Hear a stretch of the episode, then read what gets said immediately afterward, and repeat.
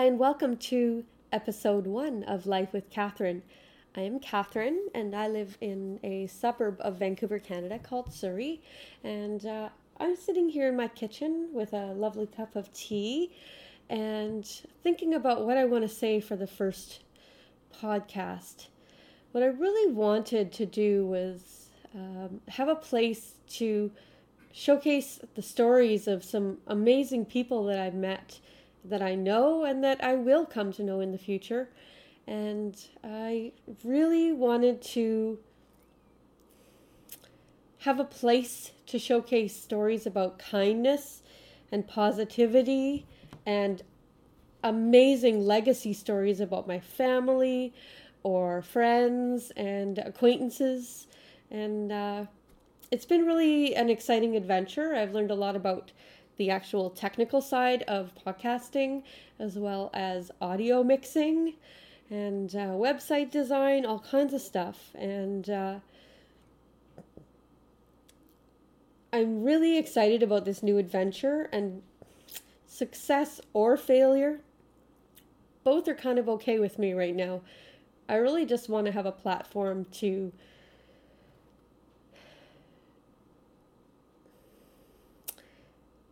really appreciate those around me and give them a chance to have a voice. I always say if I entered any kind of singing contest, I would end up spending all my time helping everyone else get to number one, and I'd be okay being number four or five or after that. I really just want to help those around me and lift them up. So that's kind of where I'm starting from with this podcast. Thank you a big thank you to those who've said yes to help me out as to start uh, without any framework of what uh, hearing what my style is or anything. Those who've uh, stepped up to the plate that's really great.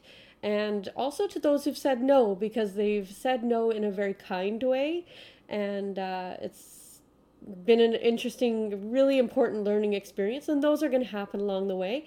And also ones who've said yes but later and and maybes and all kinds of stuff. That's a really important growth and learning lesson. So uh, I'm really excited about the first few that I have for you.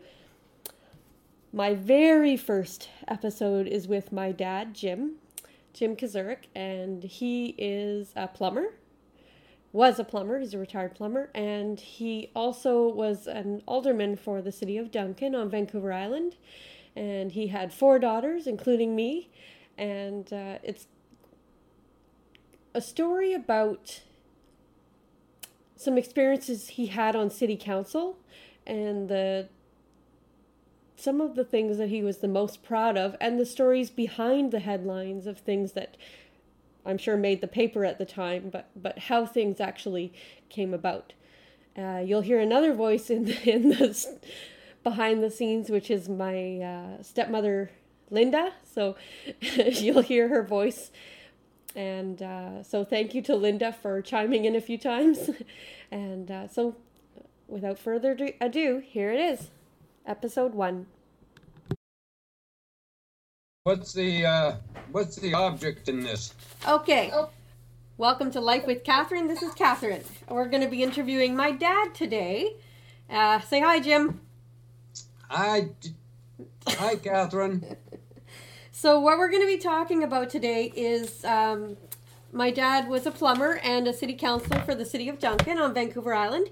And I'm going to ask him to talk about uh, City Hall, how uh, the hockey stick came to be. And I'm hoping he'll talk about the Rick Hansen totem pole. You told her you had nothing to do with the hockey stick. Linda, I'm recording. Okay. and then also uh, just how the city of totems came to be. Okay. So some of it is your part in it, and some of it is also just the history.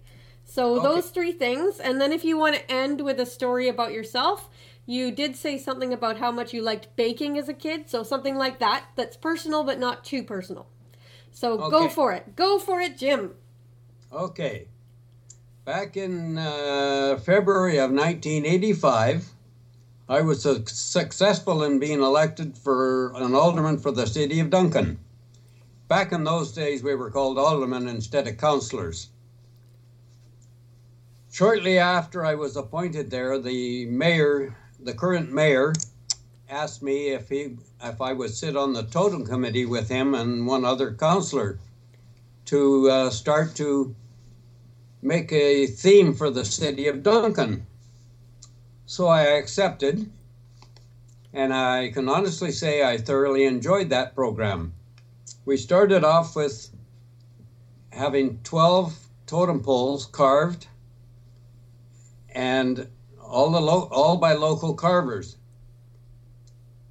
In the beginning, I felt it was helping our Aboriginal members a feeling of belonging to the city of Duncan. That's the Salish uh, native community, right? That's that's very true. Okay. Tribe. It's a Cowichan tribe. Cowichan no, tribe. Sa- Salish is Haida Gwaii. Okay. Thank you. Right. Okay. Thanks. Anyway, uh, we managed to get 12 totems, all carved at the same, roughly the same time. And before that, we had a Ford dealership that was moving to a different location. So we asked before they moved if we could have an opening ceremony there with all the totems in one lo- totems, all in one location in an ark. And they accepted, and the following week, naturally, they started to move their cars into the dealership on the corner of Coronation and the Trans Canada Highway. To, to commemorate this particular occasion, we had a bunch of local artists that do the carving, and then we had a person that's an artist make a uh, canvas of the totems to put on display. In the process of making this canvas, if you remember or if you see ever see a photo of it, there was 12 totems in a circle, and up on the top there was a an eagle. The story about the eagle on the totem pole or, or on the totem picture was the carver had made a mistake and tore the canvas. in order to repair it, he had to patch it and there was a hole in it. So he decided he would put an eagle look over the hole. Wow. So the eagle became part of the totem commemorating ceremony. Wow. In Mar- May of 1987, I was appointed to go to Coquitlam to welcome the arrival of Rick Hansen, Man in Motion, as he was completing his world tour. I was privileged to have been on the stage at the same time as he rolled into Coquitlam Center. We were there too, right? Us kids? And your mother wasn't there Uh huh. Because she went to the ceremony in the uh, stadium Oh. in Vancouver. Okay. So anyway, I had the privilege of being there, and it was an awesome feeling, building up the momentum as he wheeled into the uh, Coquitlam Center, which is where he started his journey from originally, because he was from Coquitlam. Well, on, voca- on that particular weekend, I happened to uh, run across one of my relatives who worked for Macmillan and Bloedel.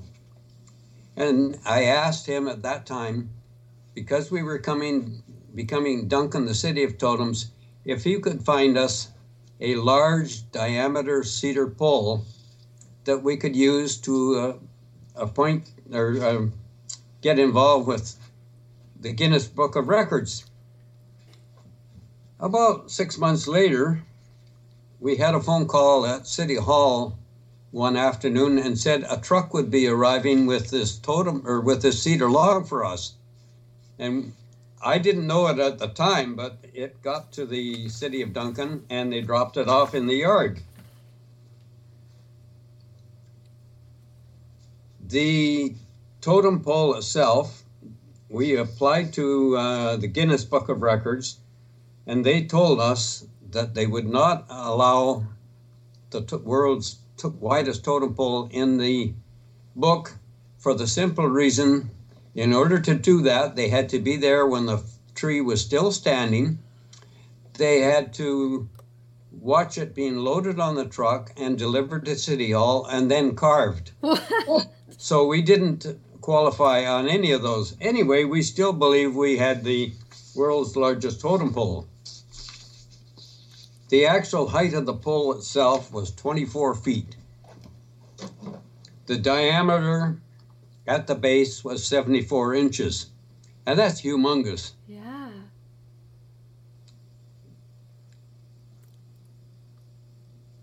Anyway, at that time, we worked on locating a carver that we felt would be qualified to uh, carve these this pole.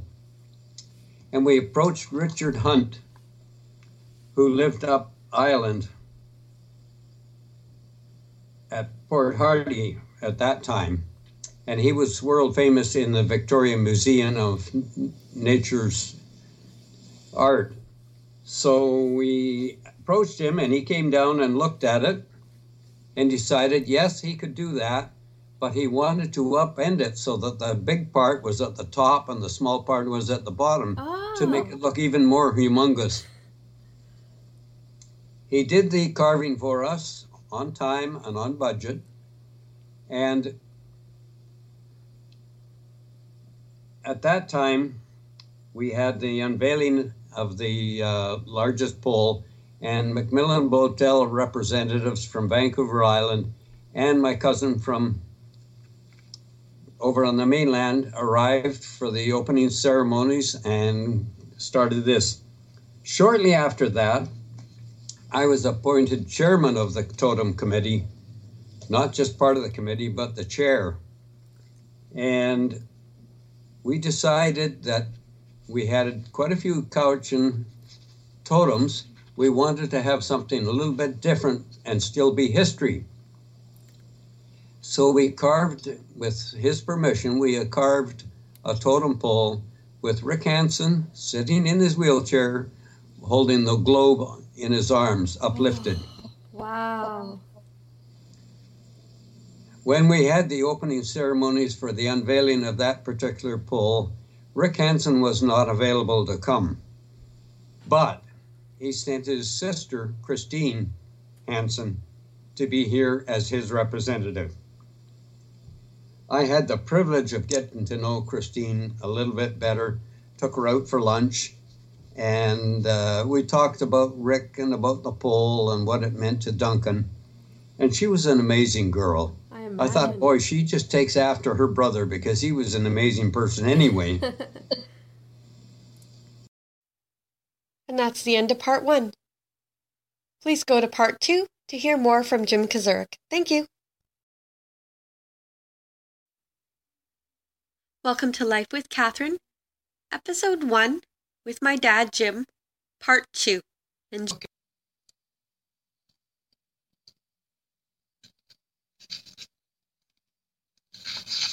anyway, we moved on, and that was how we got appointed into the Guinness, potential Guinness Book of Records, but didn't make it. But we had Rick Hansen instead.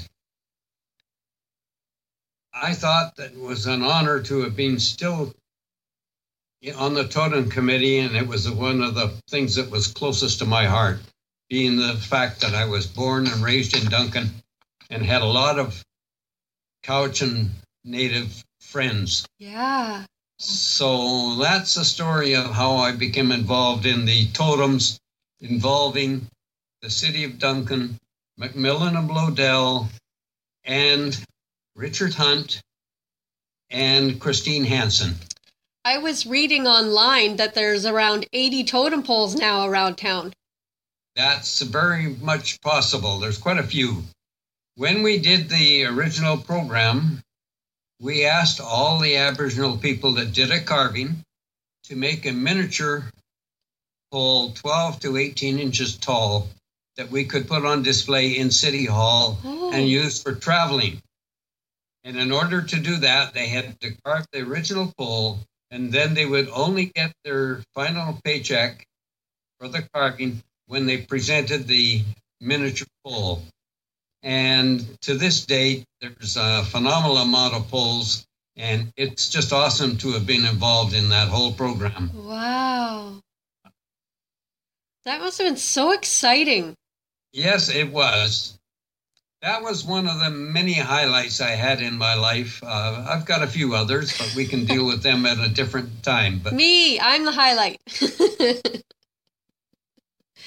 I also learned how to public speak a certain amount because I had to make speeches at all these particular events. And by doing it quite often, you get used to being in front of public. And probably the biggest crowd I had was in a couple of different occasions on different events that happened, which we can talk about at a later date. yeah. One being my trip to Africa, and the other being involved in the opening ceremonies for the Sportsplex in Duncan. And both of those had thousands of people, and I was up speaking. Whether you're speaking to one person or a hundred people or a thousand is very little difference once you get used to speaking. If you forget something and you miss it and you carry on, nobody knows what you were going to say anyway, so they don't know that you missed something. And that built up the confidence I have in being able to get up and speak. And uh, just, I often wrote out my speech and handed it to the person afterwards so they would have a copy of what I generally said. And it wasn't word for word because I didn't read my speeches. Yeah. I just said, this is what I'm going to talk about. I'd make a list of 10 or 12 particular highlights and I would elaborate on them on as I went along. So that's the story of the totems in Duncan and how I got involved and how thrilled I was that I was part of the making of history in Duncan. No joke. That's wonderful. Thank you for telling me. And now, what about the hockey stick, which was, I believe, originally made for Expo 86? That's correct. The hockey stick was at the Expo 86 when we were there. And when it came time to dismantle the Expo 86, they put up saying who would like to take the hockey stick. And I believe Penticton and Duncan were the two main draws. And we had to decide whether we would like to do it and where it would go and make a presentation. So the city did that. No, this has nothing to do with the city. Oh, The city and North Cowichan, along with the Cowichan Valley Regional District, own and control the center, the community center. It is totally maintained by the community center. And the only way the community center would accept having it put up in there was that if the local businesses would guarantee for 20 years, they would see that they get up at their expense and change all the lights to keep it lit up. So that had nothing to do with the city. It had nothing to do with us. It was the business people in the community that got together and put it together, and the CVRD made the application. Ah, and it wasn't really uh, an expensive purchase from the actual purchase. It was the moving it costs and the disassembling. That's part of it. It was made in three pieces. And they took it apart and brought it here and put it back together and had cranes raise it up. It now is on the ice rink side of the community center. You can see it from the Trans Canada Highway. You can even see it from my house if I'm standing upstairs. It's huge. Yes, I'm gonna find the details of exactly how big, and I'll uh, I'll post it on the site. Okay. That that's a totally fun thing. Like, there's so many interesting Yeah. things in Duncan. It just shows that if the community wants something bad enough, it is available to them. Mhm. They have to put their heart into it. They have to agree to coordinate and look after under the circumstances that were presented. And they did that with open arms. Wow. Man. And now, would you tell us just uh, something about when you were young? You were saying something about when you were eight or nine, you loved to bake, or was it a chore that you had to do so you felt like you should like it? Because you had 10 brothers and sisters. I I probably would like to cut it off at this stage. Okay. and we'll move on to a few different items. That can be one of them at the next stage of our conversation. Fun. Still got the African trip to talk about. We've got the uh, Cowichan Sportplex to talk about. And we can incorporate my growing up into Wow. one of those two topics. Perfect. So this conversation is to be continued in the future. Yes, that is very well put. Thank you, Dad, for your time today. This is so exciting to learn about the legacy and history and the importance of being part of your community and the changes and effect you can have on it. Exactly. All right. Good luck. Well, we're going to sign off now. Love you. Bye. Bye.